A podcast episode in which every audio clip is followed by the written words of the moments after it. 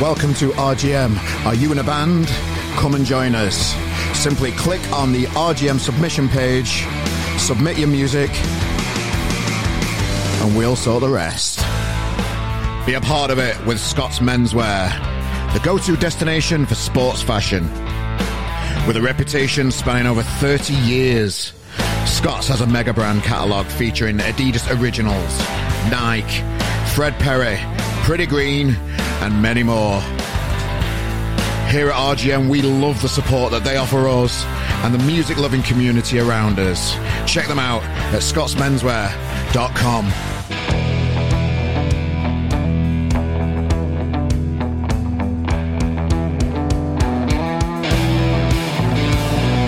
You made it. Welcome back to another week. We are here again, and a warm welcome to you all. It's the RGM Experience Podcast with me, Carl Maloney, the host. Welcome to another week we spent together. Thanks for joining us today. And if you're new, welcome to the show. Stick with us. A lovely show for you today. But none other than Jessie Robinson from Scarlet coming up, ladies and gentlemen. Had a great chat with Jessie. Love that girl. Yeah, we went all around the houses and discussed loads of different things. It was great. But that's coming up shortly. I'll not spoil anything. How have you been? It's warm today, innit? I'm recording it amongst the heat wave. My cats are sprawled as wide as possible, laid on the backs, just panting in this heat. It's nice, isn't it? Makes a change. Yeah, I've had a busy week this week, as always. Nice week, though. Loads of stuff going on RGM. Thanks for joining us if you've been hanging around RGM.press this week. Thank you. I went to see The Wonder Stuff at the O2 Ritz in Manchester the other night. One of my childhood bands that I've loved throughout the years. And they were amazing. Absolutely loved it. They were great. I had about 67 pints, which is a lot midweek. And do you know when it... I don't know what happened. Got hammered. Yeah, not good. Yeah, but I think I was just high on, you know, live music and the experience of watching one of my all-time favourite bands. Great times. Didn't enjoy Thursday at all. But hey, oh, we live and learn, don't we? Till next time. Yeah, I'm just about to pack my bags because I'm down to London tomorrow. Today is Friday. Friday before this podcast comes out on the Monday. And I'm packing the bags for London. The big smoke. Yeah, popping down to the capital. Capital sides. Popping down to the capital to watch ABBA, the Voyage thing. Had tickets for a long time. Forgot all about it. It's here.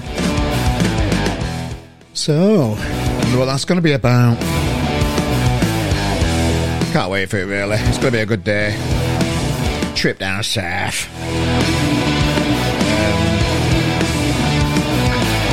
Yeah, so today, welcome to the podcast, ladies and gentlemen. This week on RGM, it's been a busy one. Loads of things discussed. What have we discussed? Yeah, we're off on we had a good chat with Jessie Robinson. She's off on tour soon. She's got a new video and single out, so in the description of this podcast you can have a check all that out. Loads and loads of new stuff out on RGM too. We've covered Harry Styles in Manchester.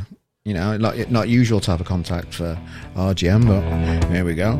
Pincher, Manchester band covered in there. Velvet Starlings, currently at Isle of Wight Festival, having a great time, it looks like, on the socials. Got an interview with them and a full review of the new EP and that kind of stuff.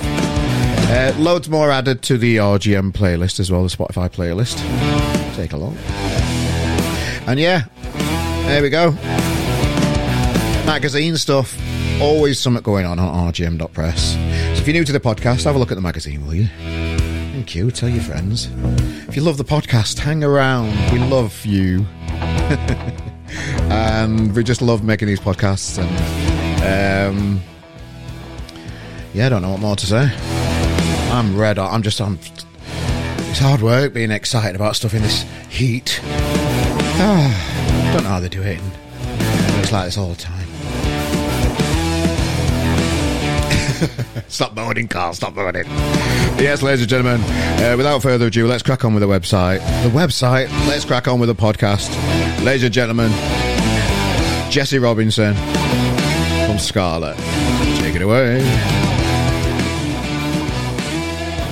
Then I, mate. Are you alright? I've had a long day today. I'm trying to stay upbeat. Can you tell? Yeah, I know, yeah. Oh, I just want to go to bed. I'm knackered. It's been one of them days. Yeah, mate. Thanks for joining us down on the podcast. How are you today? Yeah, I'm good. Thank you very much. How are you? Yeah, sound tar. I love the journey of a band, and I've been seeing Scarlet all over the place. You've got this big tour coming up. You've got a single just out. So I just wanted to catch up with you, really, get to know you a little bit more and just shoot the shit, if that's all right with you, pal. Yeah, sweet. Nice one. So, so introduce us to anybody that's hidden under a rock and doesn't know who you are, mate. Introduce us to Jessie Robinson. Well, I'm in a band. I'm a vocalist, a guitarist, and Scarlet. And, yeah, it's like a sort of... I don't know who we sound like, a female Biffy Clyro maybe, with a bit of Blondie pop hooks in there or something like that. That's what I think anyway. No, I'd agree with you. I think you're in the right ballpark there, just knowing your tunes and that, yeah. Yeah, and so like before, you know, we're going to talk about the band and all that kind of stuff with all the things that you've got going on in a minute. But just to go back a little bit, just to get you to know you, what were you like as a young lass growing up? Talk us a little bit about just so we can get to know you and a bit about your history and that kind of stuff. Talk us about little Jessie. What were you like? Little Jessie. Well, my mum and dad are both artists. Okay. So I was always a very quirky, creative child. My mum used to let me pick my own outfits, and my dad always takes the mick out of me and says quite often I'd look like one of those, is it a mime? Or because I always picked like black and white hoops and like super arty like berets and stuff like that. So I was always a little bit weird, a little bit of a big gob. Loved animals. Used to just follow cats everywhere. And yeah, I loved my music. My granddad is Irish, so I've got Irish blood, and I used to love all of the taverns in Dublin and stuff like that. My first experience of getting up and performing, I was probably about maybe 5 or 6 years old. And proper little show off.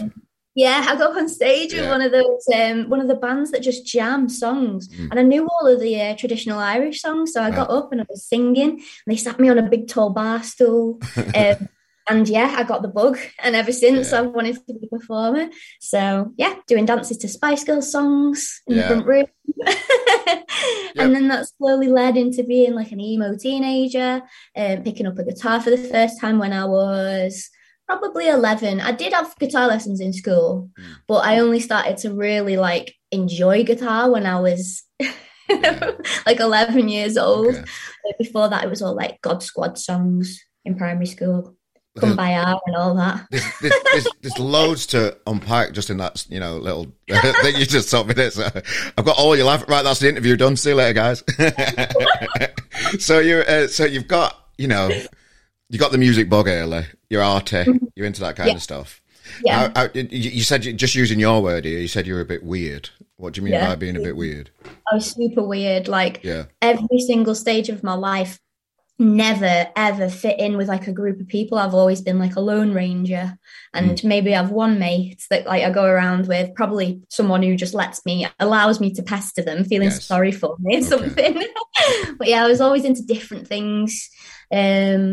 And always like, I thought I was funny, but you're only funny if like other people laugh at your jokes, really. So I'm not quite sure. Yeah, I was just a weirdo. Yeah, I like weirdos though. Yay! The world needs weirdos, don't they? I was a bit of a weird. I was definitely one of those show-off people at school and stuff. And, yeah, and just like proper, I don't know. What did I used to do that were weird? Oh, because I were a bit of a big lad and that. I used to, everybody, you used to have pylons at school where everybody just piles on top of you? No. Yeah, but they got about 10, 15 people used to pile up on you at school. Not the most funnest of things to do, but it was a bit weird. I'd die if that happened to me. I'm like this big. Yeah, I weren't allowed to jump on because I was one of the bigger boys. So I always ended up at the bottom. Just, I don't want it to come across all sad or anything. What's going on? I'm getting a message with you. Did you do so you didn't do it. So yeah, I'm just trying to think, am I proper weird then? Or is that just, I don't know what that is. I maybe need to think that through. I used to get tricked. Like I had a group of boys come and call for me once because I was into sports as well. Yeah. Luckily for me, because that was the only kind of like socialising I did with anybody my age in sports clubs. And they knocked on at my mum's and they were like, "Do you want to come out and play football?"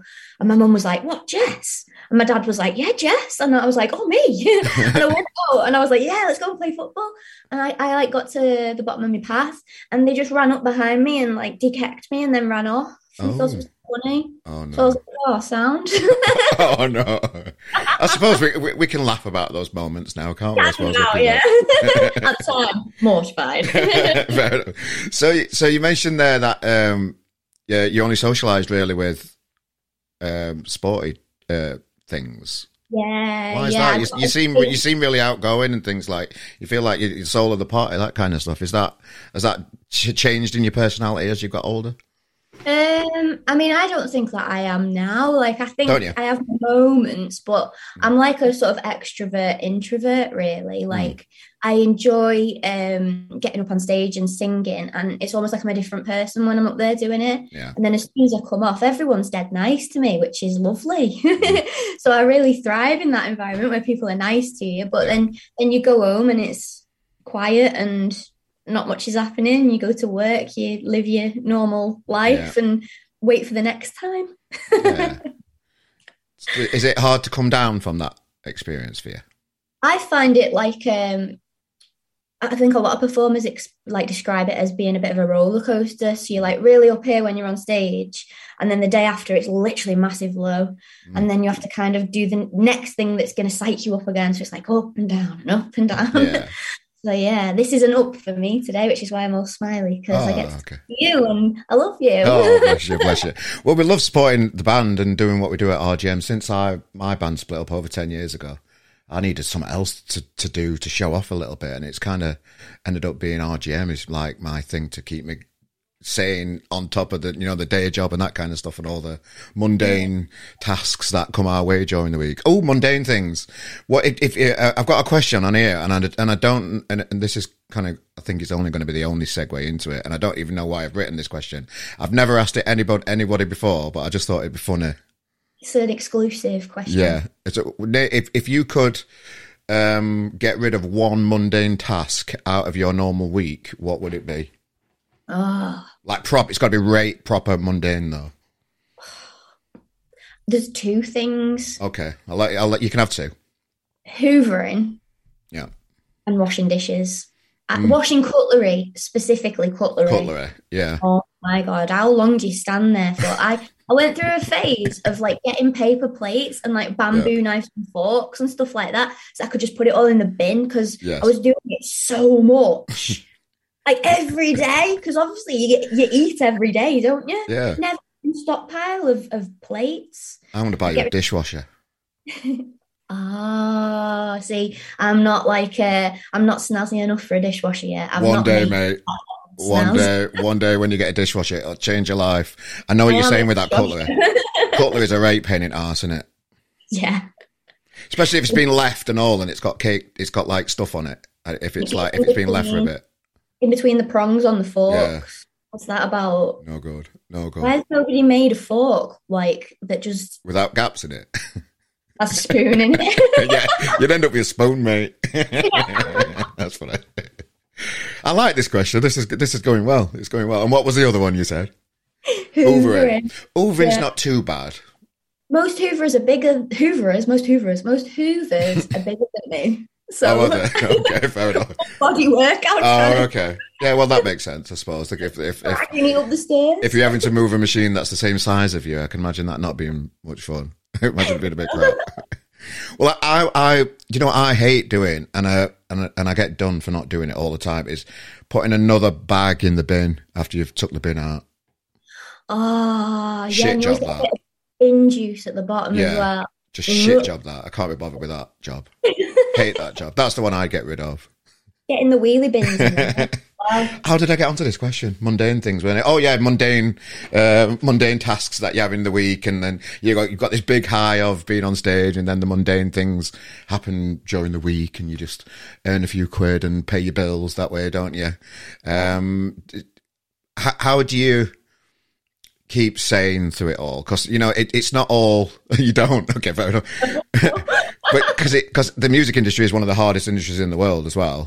So there's so much rejection. There's so much, you can do what you do and work so hard on it. And having a tour booked and going on tour is just a massive financial commitment as well. There's loads of risks and involved with being in a band. It's fun, but a lot of people don't see all the shit you have to do behind the scenes as well, just to keep your name out there on socials and all that kind of stuff.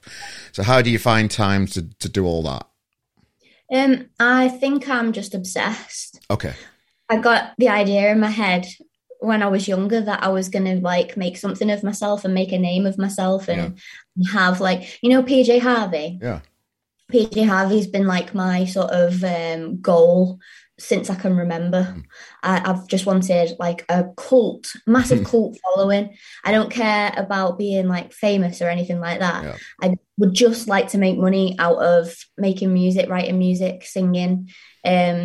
Guitar, it's weird how guitar came into the mix, actually. I never wanted to play the guitar. The old sort of lineup of Scarlet, we had an extra guitarist and he left. So people were right, well, you're doing it now, because I used to be a guitarist in an old indie band. Yeah. You can believe it. And it just sort of came about. But yeah, I think the key to it all is being completely obsessed and dedicated and like a dog with lockjaw. Yeah. You get hold of it and you're I'm not letting go of this until I've took it to a level that I'm satisfied with. Yeah. And I see bands calling it a day all the time. And I get it, because it's such hard work, it's such a graft, but it makes me feel sad every time I see a band call it a day, because it's all the work that they put in for all them years, it's sort of amounted to just silence, and then they've gone, and I'm I don't want to be like that. I don't want that to happen. Yeah. I want to keep it going until I'm 90 years old if I have to, I want to be like Debbie Harry in Blondie. She's still touring and she's 100 and whatever. What's the best way of keeping the team together and everybody happy with it all? Well, I've had that many different reincarnations of Scarlet. I wouldn't know. I just try and be nice to everybody and keep things fresh and fun. And but yeah, people sort of come and go, and it's just a natural sort of flow. It's an ebb and flow, isn't it? You just got to roll with it. So what, as Oasis would say. when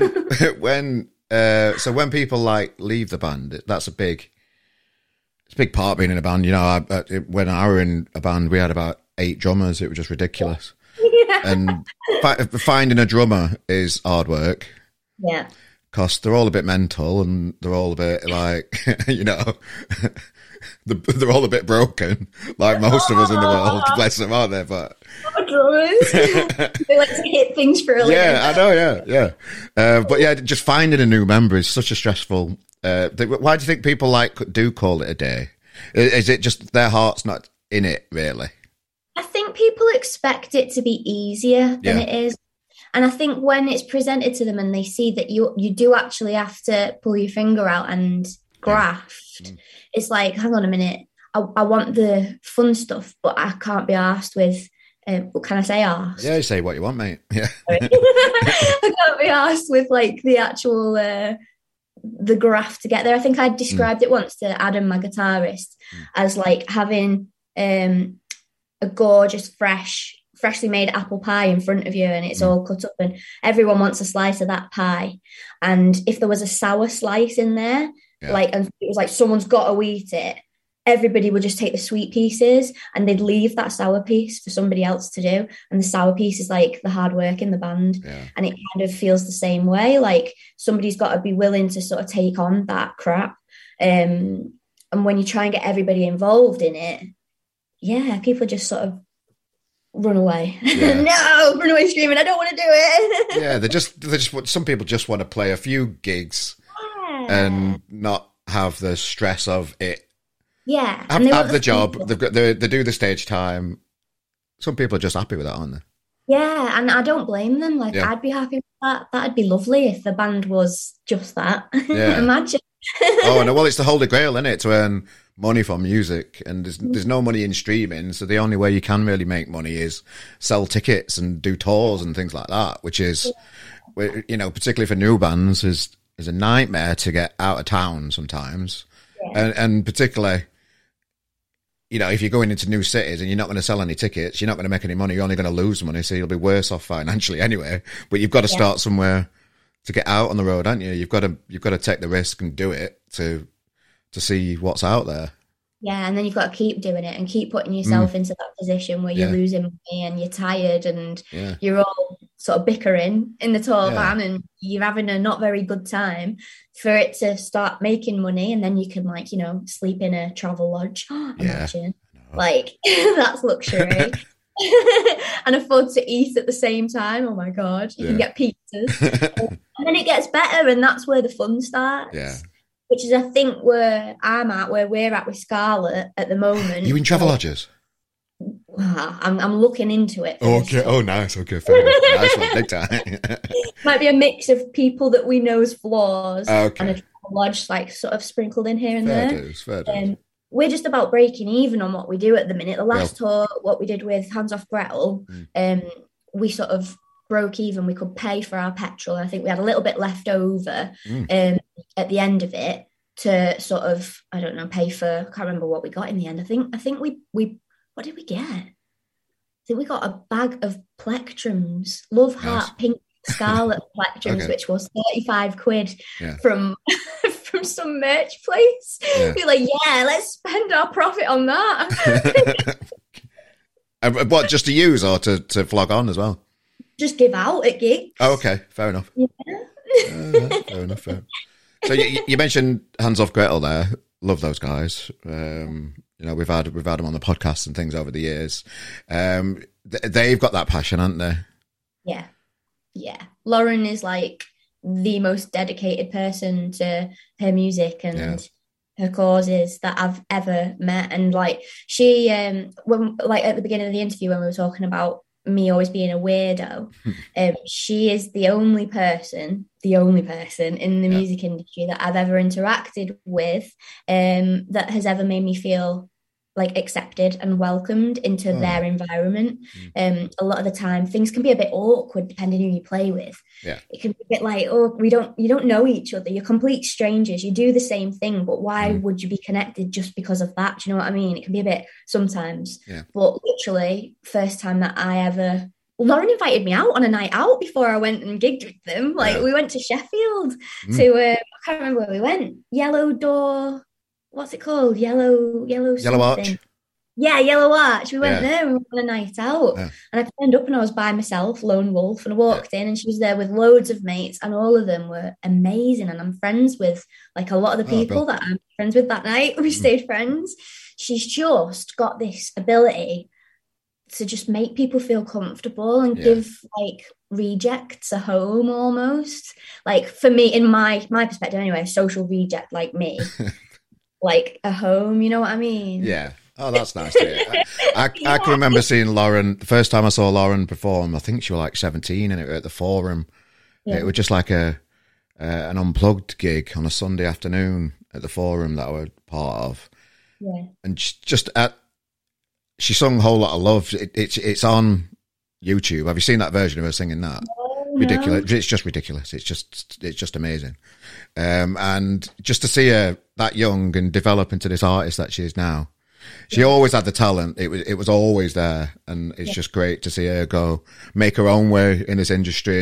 And you know, just looking at her social, she feels the pressure. You can tell Yeah. And she's so passionate about it and gets frustrated with how hard work it is sometimes, and the opportunities some bands get over other bands and that kind of stuff. It's all there, isn't it? You look at Hands Off Gretel and you look at what she's created completely by herself, and like the social numbers alone, not taking into consideration anything else that she does, just like how many people are following her on Facebook, Hands Off Gretel on Facebook, for example. And you see like bands who've got like 3,000 follows and they're like playing it download, and you think, how are you doing that? And what's going on? Like, so I'm hoping that in the next couple of years, Lauren's going to really come through. Like, she already is. She's got loads of festivals, hasn't she, with Delilah Bon and stuff. Well, that's like another thing. She's got a successful band, and then she's got a successful solo career at the same time. She's a machine, that woman. She is a machine. I've got nothing but, like, amazing things to say about her, honestly. She's fantastic. Well, there's another fantastic female in the industry as well, and I know you kind of get on. You guess who I'm going to say? Are you going to say Imogen? I am going to say Imogen, yeah. Imogen from Nova Story. We had her and Ducky on the podcast as well. And, you know, I just really enjoyed. She's just got funny bones. And she's in it for the long haul. She's not messing about, that one, is she?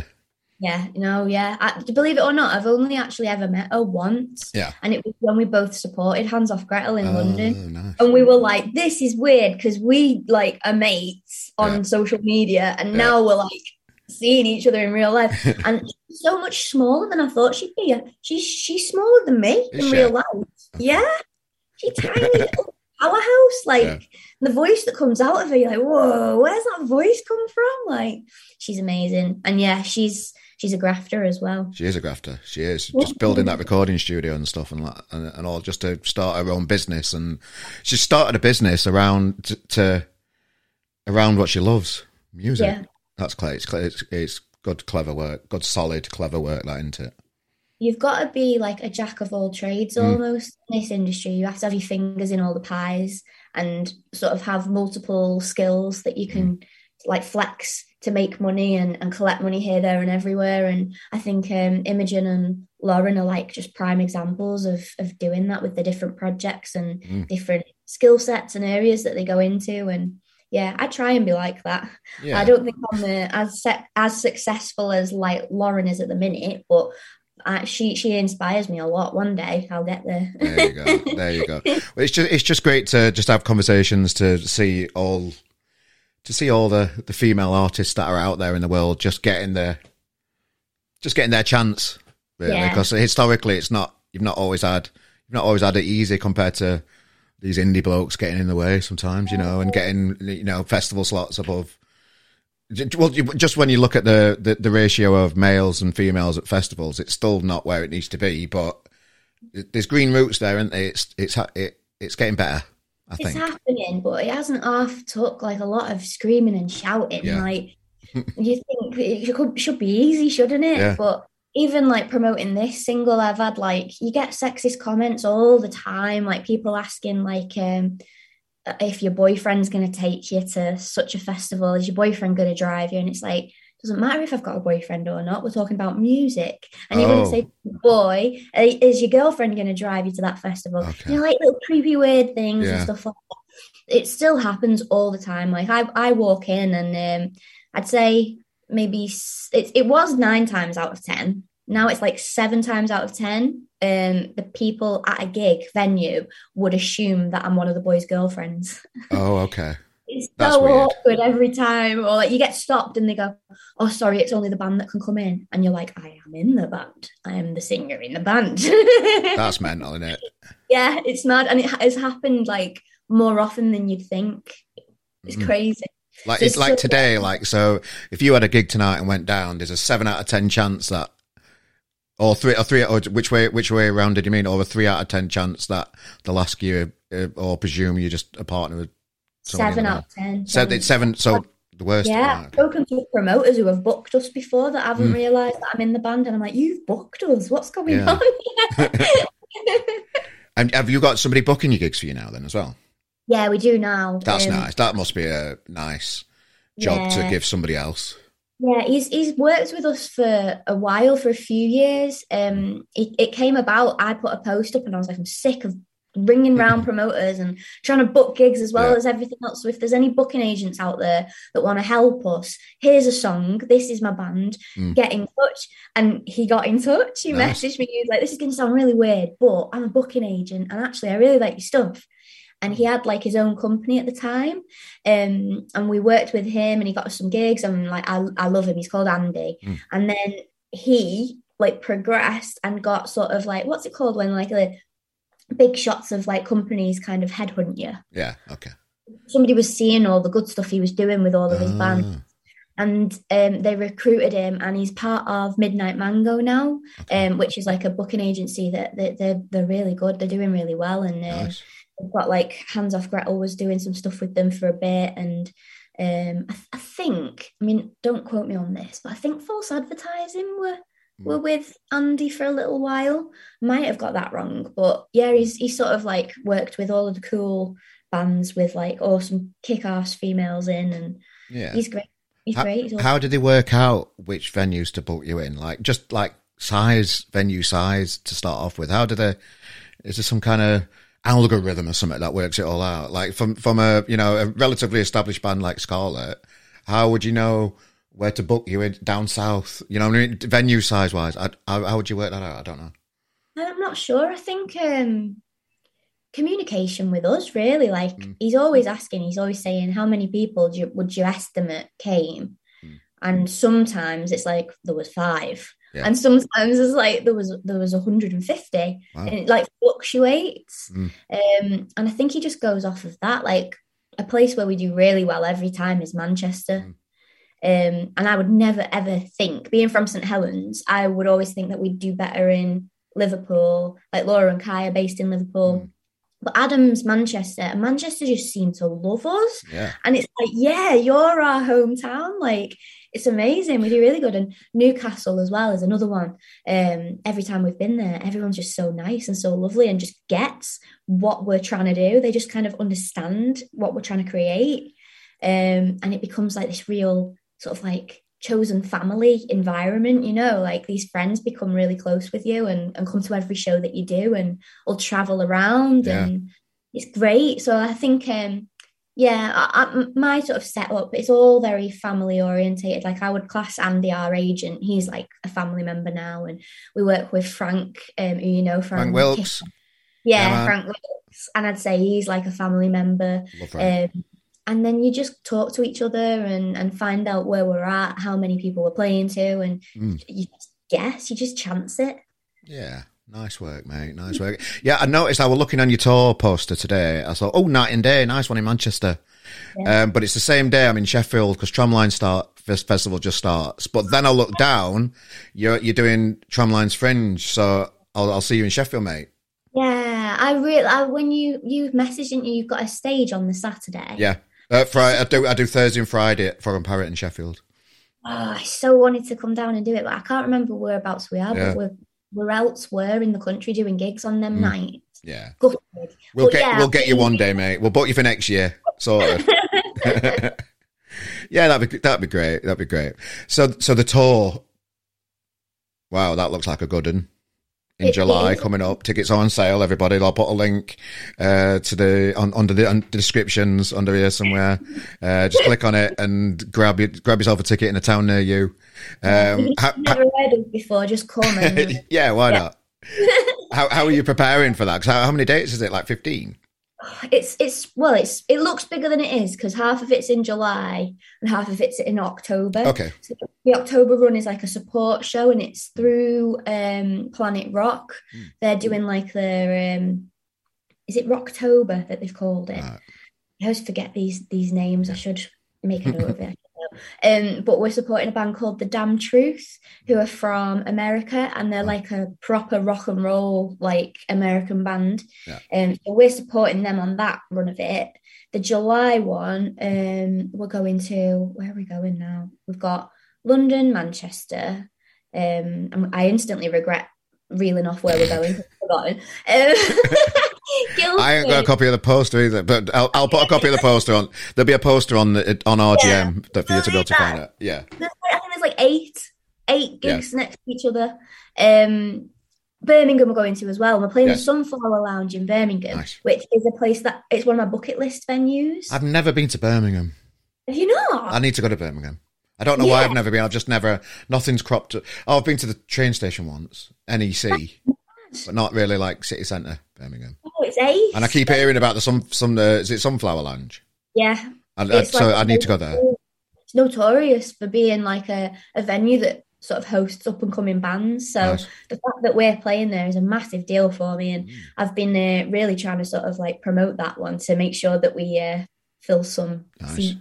And how do you prepare? Like it's about a month away, the tour. How do you start preparing for it now? What kind of things are you doing now just to prepare for this thing? The mundane stuff like travel, accommodation. Have we got friends in these locations that will offer us their floor for a night and don't mind having like four rowdy? I was going to say youngsters, but we're not even young anymore. Rowdy middle-aged people sleeping on the floor. And like how much money we're going to need. So sort of trying to estimate how much it's going to cost and how we're going to recoup. So we get paid like little fees for playing in these places. And then we top it up with merch. So it's making sure we've got enough merch to sell. I'll need to do a reorder of some CDs. I'll need to get some Fear CDs ordered because I don't even have any. Stuff like that. It's boring, really. Yeah, but it's kind of like, you know it's going to be great. You've got to be prepared, haven't you? So you've got to... Life's not about, you don't get anywhere just like having it easy. Yeah, the best bit for me, I think, is like when you all meet up in the like meet location, just as you're about to all set off on the tour, and you all meet up and you've got all of like your suitcases are piling out of the boot and you can't fit everything in, all your guitars, you're like choosing which guitar you're going to leave behind, like, or what pair of shoes you're going to keep at home. Do you overpack or do you underpack? Overpack. Okay. Literally ask the guys. Last time we went on tour, we did it in this RV, like an old sort of 80s RV, which ended up breaking down on us millions of times. My suitcase took up half of the space in the RV. Like, it was massive. We had to store it in the toilet. Nice. Like, people were having like wheeze around my luggage, like, because it was the only place that it would fit, in the shower. It was mad. My excuse is I'm a lead singer, so yes, fair enough. Well, I can remember one of the biggest experiences I saw Scarlet online was when you did that big festival in Croatia. That must have been a good. Korea, weren't it? With Sound City or Kicker or. Yeah. At Sound City, and they asked us to go and do it. That was mad. It took 21 hours to get there. Yeah. How much did you pack for that? Do you know, I overpacked, and I was stood in the airport, and our chaperone that we had, he's called Barry. Yeah. I don't know if you know Barry, actually. Barry Whitaker Gilby. I'm not. I don't think so. That's how you say his second name. He's from your neck of the woods, I think. Yeah, he turned up. We'd never met him before. We just knew we were meeting someone called Barry. He turned up and he looked like, someone in Korea told him he looked like Zidane. Oh, okay. Zidane, is that your footballer? Yeah, it was like, oh, yeah, okay, this is Barry. And I'm like, he's gone through with his luggage. He put it all through. So he's got like a bum bag and stuff. And I'm sticking like mascaras in to try and like make my luggage lighter, like taking bits out and giving them something, like, putting things in people's socks. Like, but I got everything there. I didn't have to leave anything, so that was all right. And what was it like just landing in Korea and thinking, right, this is not a normal day. Let's crack on with this. What was it like out there? I was so in manager mode. It was unbelievable. Like, it was just trying to keep everybody together and make sure no one got lost or left behind. So we had like these transport links and stuff, and getting to the hotel. I was just so focused. I was knackered by the end of it. Imagine. I didn't even register. It was the only time that it registered that we were in a different country was when we were trying to look for the festival site, and we realised that nothing was in like English wording. It was all Korean, the symbols. You couldn't even take a wild guess at what it meant because it was all shapes and pictures. And I was like, oh my God, we are in Korea. Like, how are we going to do this? Trying to order food as a vegan in Korea. Oh, wow. I'm stood there going, no, oink, oink, oink. And the guys are going, ha, ha, ha, laughing at me. I'm like, no, move. And they're just laughing at me. So, yeah, it was an experience. But I think we were only there for like 2 days in total. It took 21 hours to get there. Yeah. Then we were there for 2 days and then 21 hours to get back. Yeah. It was mad. My wife's a vegetarian, and even in Spain, to try and like, if you ask for something vegetarian, it's all got fucking ham in it somehow. Yeah. it's hard work like that in Korea. Yeah. Just order something vegetarian and it's still got meat in it. Well, I ended up getting a bowl of bean sprouts in some sort of broth, right. And I wasn't convinced that the broth wasn't like fish broth or something. But like everyone was like, "Well, it's either the bean sprouts or naff all." So. Yeah. What are you going to do? Yeah. You dealt with it. Yeah. I remember I went to Holland once I was like touring with a cover act called the Cavern Beatles. And we drove from the UK right across to Latvia and stopped off everywhere in between. Mm. And we got to Hungary and I asked for a vegetarian pizza and they brought out ham and pineapple. Yeah, it's just... I love how daft the world is sometimes. Yeah, I know, yeah. This is okay, yeah. Ham on it. It's wafer thin ham. It's not like thick stuff. Oh, brilliant. Well, you mentioned there that you need to pre-order some new singles for Fear, and that single's out now. So again, there'll be a link in the description for this for you to download and invest and have a listen to the tune. So just talk us through the single Fear. What's it all about? Well, it's about... Oh, it gets a bit weird now. It's a bit dark. Okay. It's about my experience with depression. Okay. I recently got diagnosed with depression over Christmas, and I didn't realise I had it like last year. But with the pandemic happening, and obviously like a bunch of horrible stuff's happened for I think everybody. Yeah. I didn't realise I was suffering with this. I thought I was just really, really fed up. So I was trying to like find, do a Pollyanna.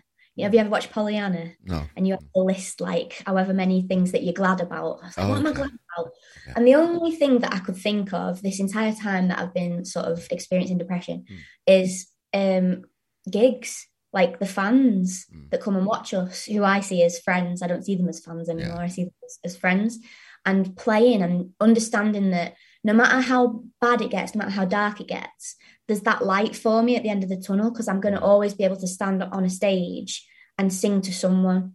And those people are my lights. So Fear was sort of about feeling scared in a sort of time of uncertainty, but feeling the fear and just going for it anyway and trying desperately to sort of be hopeful. And yeah, the single cover is like jellyfish. And the reason that we chose jellyfish is because... last time I talked about this, I talked about jellyfish for 5 minutes and stopped. No, it's fine. They can like regenerate their cells. Go on. I'm joking. Go on. Okay, so they regenerate, so I'm joking. Go on. Yeah, they can regenerate their cells. So it's like they're never, I can't remember if this is accurate, but I've read it somewhere. They're never more than like a year old. Their cells are never more than a year old. Okay.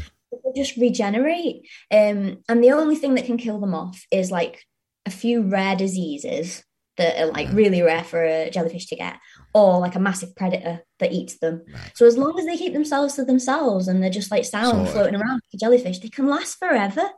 And that is like how I sort of see myself. Oh, nice. Like I can take the knocks, I can take the diseases and like, all of the bad things that happen. I'll just keep regenerating and keep coming back for more. You have to keep going. So that's what the song's about. Nice. Well, would you change anything about it? Like, because I know from being in bands when you record stuff, after a bit of time passes, do you ever look back and think, do you drive yourself mad wanting to update things all the time, or you're just happy that happened at that time? It is what it is. So there's a story with this. Go on. So we started recording it February last year. We finished recording it February this year. Okay. So it took a full year to actually record it. Yeah. We started and we thought that we were done with it, and then there was like a kerfuffle and we had to end up swapping producers, so sending files over from one producer to the next producer. Our producer now, he's called Chris Southwood, and he's my mate from school, and he's got a little room sort of thing, and he just works on that, and he's amazing.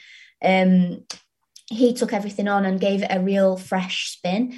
So all of this, there's a lot of like production elements in this version of Fear, which weren't in it when we initially started it. And I changed a lot of the words while I was on tour with Hands Off Gretel because Lauren was inspiring me, and I could see that like Sam, Becky, Sean and Lauren's manager Helen, who's a mum as well, they were all really taking me under their wing. They were very aware of what I was going through and that I was having a hard time.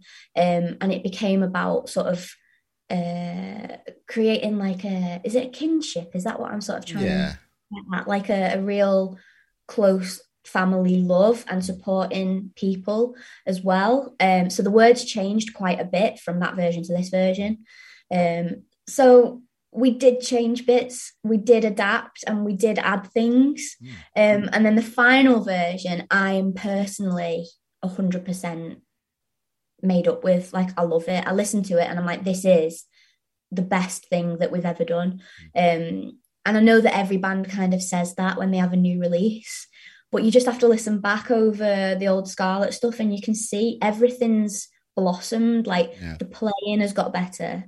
The writing's got better. My lyrics, I feel, have got hookier and like more interesting. I like what people do, how they sort of interpret your lyrics differently as well. Our last release, Wrong Way, was about one of my old friends. Someone from Australia got in touch with me and was like, I just want to tell you, I know what Wrong Way is about, and I'm really proud of you for talking about it. And I was like, what do you think it's about? And they said, it's about your experience with being bisexual. And I was like, that's not what it's about. But I love that that's what you think it's about. I love that that is what you've taken from it. And obviously, you know, this person might be going through their own sort of thoughts and feelings with that side of things. This song has obviously made them feel a certain way. I love how lyrics do that. But anyway, I'm going off on it. No, it's powerful, isn't it? I like hearing about. When music grabs you, it never leaves you. I think I say that pretty much every episode, but it's true, isn't it? And it can affect you in different ways and affect different people in different ways, and it's just fascinating to hear stories about how they develop all the time. So, like, people are gonna like interpret them differently. Like, I agree with you. I'm getting excited. You can tell that. Can I be cheeky and ask why you changed producers? It just people are just arseholes. Oh, that's a good answer.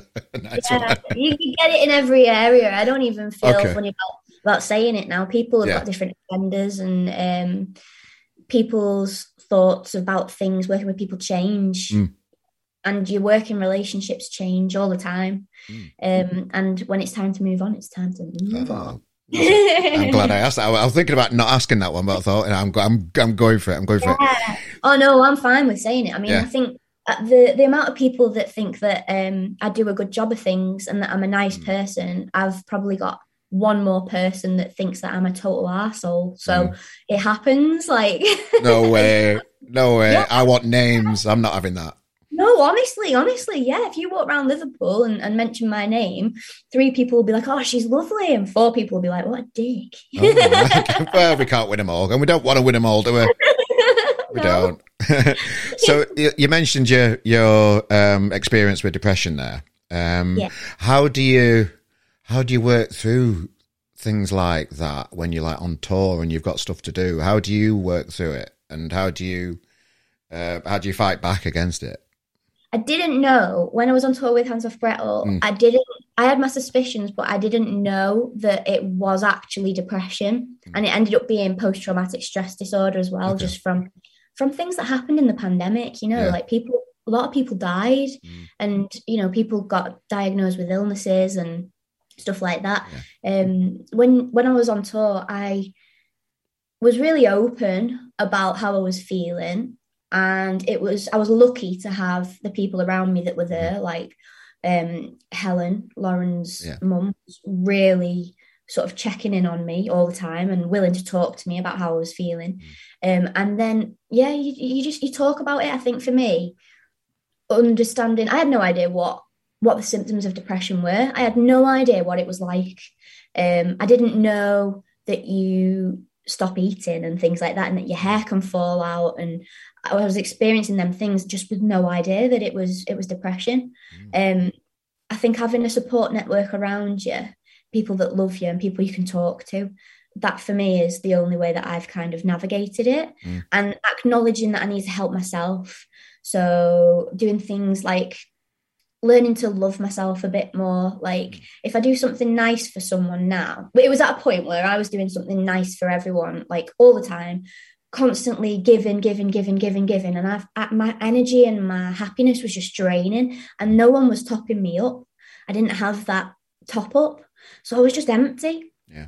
I've worked out every nice thing you do for somebody else, do something nice for yourself, whether it be getting yourself your favourite Starbucks or ordering some ridiculously expensive face cream from Neil's Yard, like whatever you like doing, or getting a kitten, which I did. Yes, okay. And you're good at training cats as well, I've noticed. Yeah, high fives. I get them all high fiving. Like I really get a lot out of that. Yeah. You've got to find what you enjoy and do more of it.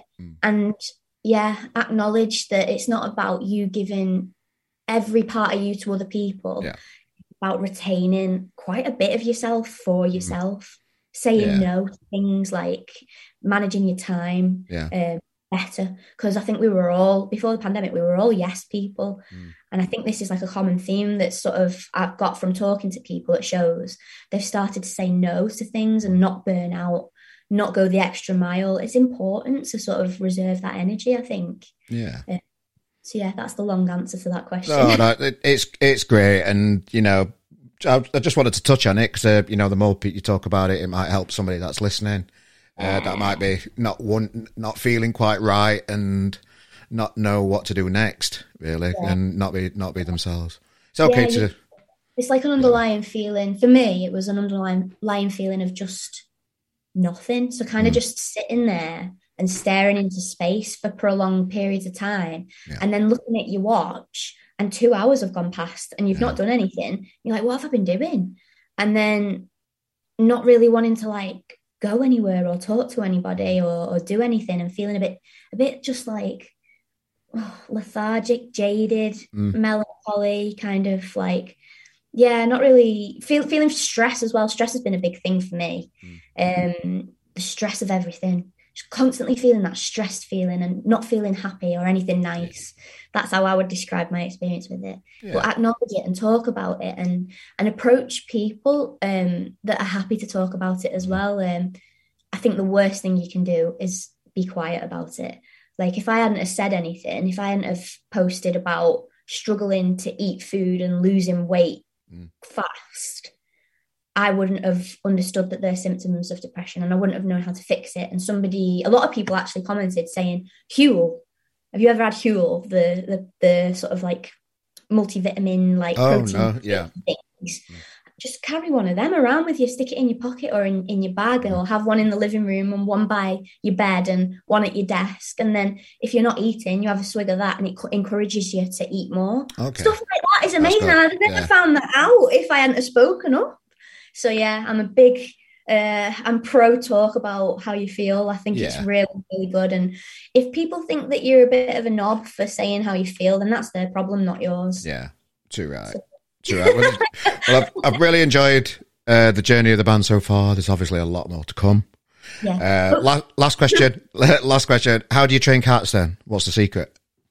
Oh God, you're gonna have me talking. I've got two black cats, right? And, me too.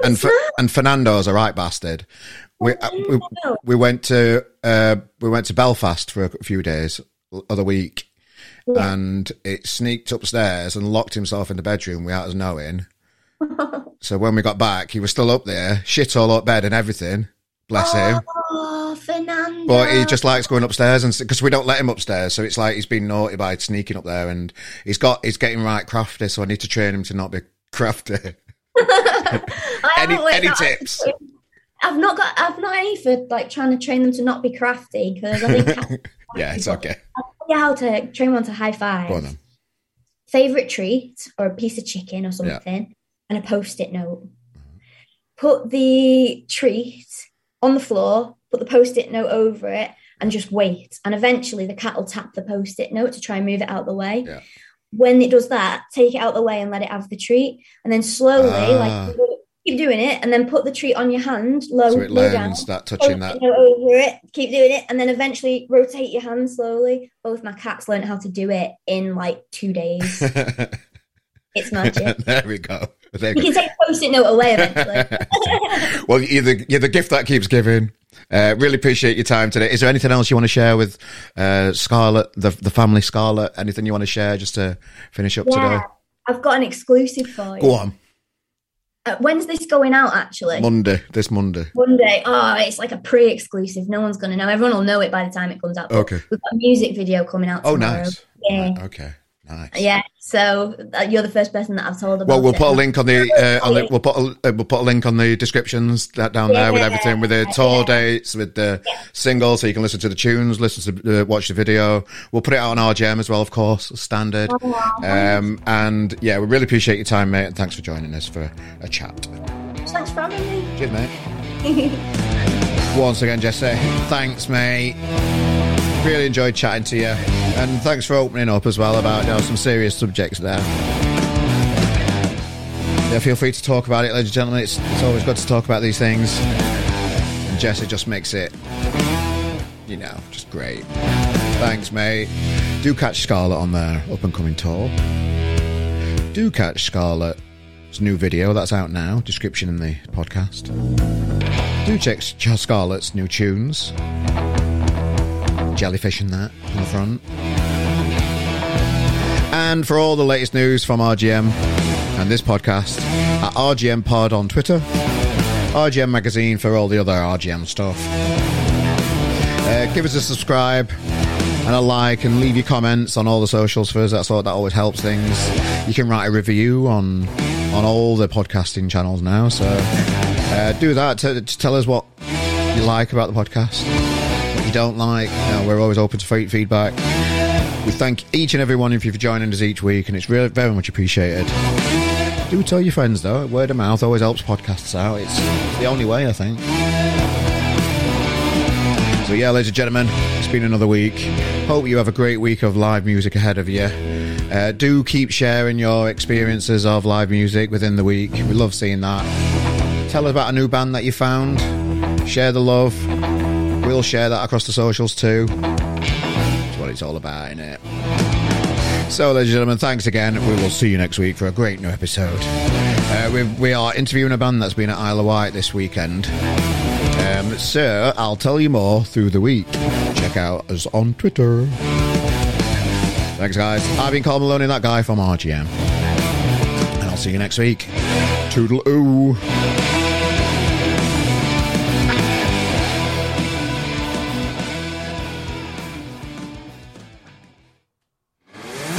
Welcome to RGM. Are you in a band? Come and join us. Simply click on the RGM submission page, submit your music,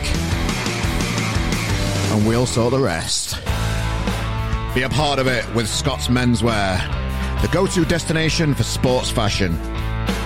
With a reputation spanning over 30 years, Scott's has a mega brand catalogue featuring Adidas Originals, Nike, Fred Perry, Pretty Green, and many more.